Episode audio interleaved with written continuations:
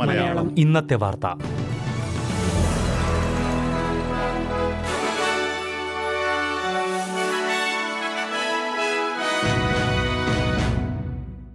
നമസ്കാരം. S B S Malayalam ഇന്നത്തെ വാർത്തയിലേക്ക് സ്വാഗതം.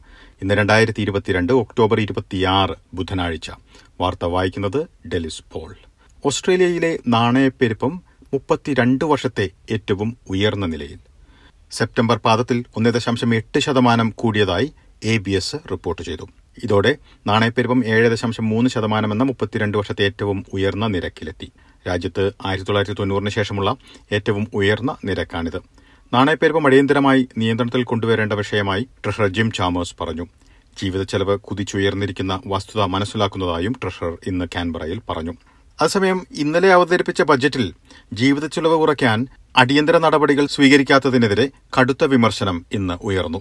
എന്നാൽ ബജറ്റ് നയങ്ങളെ ട്രഷറർ ജിം ചാമേഴ്സ് ന്യായീകരിച്ചു. കർശന മാനദണ്ഡങ്ങൾ കണക്കിലെടുത്താണ് ജീവിത ചെലവ് കുറയ്ക്കുന്നത് ലക്ഷ്യമിട്ടുള്ള ബജറ്റിലെ സാമ്പത്തിക നയങ്ങളെന്നും അദ്ദേഹം കൂട്ടിച്ചേർത്തു. അസമയം ബജറ്റ് നടപടികൾ ഓസ്ട്രേലിയയെ സാമ്പത്തിക മാന്ദ്യത്തിലേക്ക് പോകുന്നത് ഒഴിവാക്കാൻ സഹായിക്കുമെന്ന് പ്രധാനമന്ത്രി ആന്റണി അൽബനീസി പറഞ്ഞു. ഓസ്ട്രേലിയയുടെ ദീർഘകാല ഭാവി കണക്കിലെടുത്താണ് ബജറ്റ് നയങ്ങളെന്നും അദ്ദേഹം കൂട്ടിച്ചേർത്തു.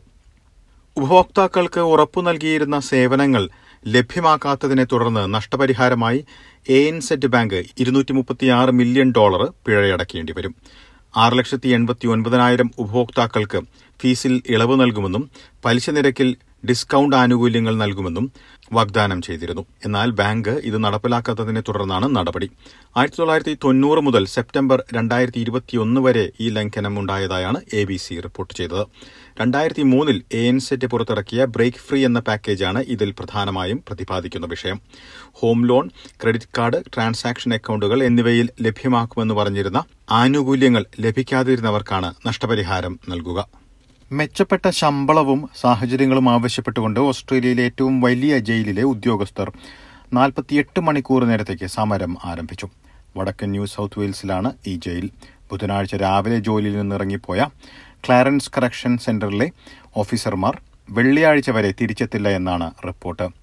ഇതിന്റെ ഫലമായി ജയിലിൽ ആയിരത്തോളം പേർക്ക് ജയിലിലെ സെല്ലുകളിൽ നിന്ന് രണ്ടു ദിവസത്തേക്ക് പുറത്തിറങ്ങാൻ കഴിയില്ലെന്നാണ് കരുതുന്നത്.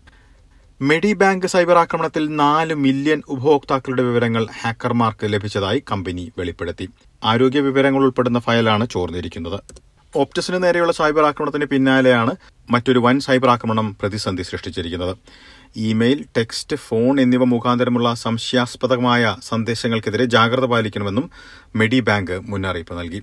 ഡാറ്റ വീഴ്ച ബാധിച്ചിരിക്കുന്നവരോട് company chief executive David Koczkar ആവർത്തിച്ച് മാപ്പ് പറഞ്ഞിരുന്നു. ഹാക്കിങ്ങിനെതിരെ ഓസ്ട്രേലിയൻ ഫെഡറൽ പോലീസ് ക്രിമിനൽ അന്വേഷണം ആരംഭിച്ചിട്ടുണ്ട്. ഇനി പ്രധാന നഗരങ്ങളിലെ നാളത്തെ കാലാവസ്ഥ കൂടി നോക്കാം. സിഡ്നിയിൽ മഴയ്ക്ക് സാധ്യത പ്രതീക്ഷിക്കുന്ന കൂടിയ താപനില ഇരുപത്തിയഞ്ച് ഡിഗ്രി സെൽഷ്യസ്. മെൽബണിൽ മഴയ്ക്ക് സാധ്യത പ്രതീക്ഷിക്കുന്ന കൂടിയ താപനില മുപ്പത്തിരണ്ട് ഡിഗ്രി. ബ്രിസ്ബനിലും മഴയ്ക്ക് സാധ്യത പ്രതീക്ഷിക്കുന്ന കൂടിയ താപനില മുപ്പത്തിരണ്ട് ഡിഗ്രി സെൽഷ്യസ്. മെൽബണിൽ മഴയ്ക്ക് സാധ്യത പതിനെട്ട് ഡിഗ്രി സെൽഷ്യസ്. പെർത്തിൽ ഭാഗികമായി മേഘാവൃതമായിരിക്കും പ്രതീക്ഷിക്കുന്ന കൂടിയ താപനില ഇരുപത്തിനാല് ഡിഗ്രി. അഡലൈഡിൽ ഒറ്റപ്പെട്ട മഴയ്ക്ക് സാധ്യത പ്രതീക്ഷിക്കുന്ന കൂടിയ താപനില പതിനെട്ട് ഡിഗ്രി സെൽഷ്യസ്. ഹോബാട്ടിൽ മഴ പ്രതീക്ഷിക്കുന്ന കൂടിയ താപനില പതിനാറ് ഡിഗ്രി സെൽഷ്യസ്. കാൻബറയിൽ ഒറ്റപ്പെട്ട മഴ പ്രതീക്ഷിക്കുന്ന കൂടിയ താപനില പത്തൊൻപത് ഡിഗ്രി സെൽഷ്യസ്. ഡാർവിനിൽ ഭാഗികമായി മേഘാവൃതമായിരിക്കും പ്രതീക്ഷിക്കുന്ന കൂടിയ താപനില മുപ്പത്തിനാല് ഡിഗ്രി സെൽഷ്യസ്. ഇതോടെ ഇന്നത്തെ വാർത്താ ബുള്ളറ്റിൻ ഇവിടെ അവസാനിക്കുന്നു. നാളെ വൈകിട്ട് എട്ട് മണിക്ക് എസ് ബി എസ് മലയാളം ഒരു മണിക്കൂർ പരിപാടിയുമായി തിരിച്ചെത്തും. ഇന്ന് വാർത്ത വായിച്ചത് ഡെലിസ് ഫോൾ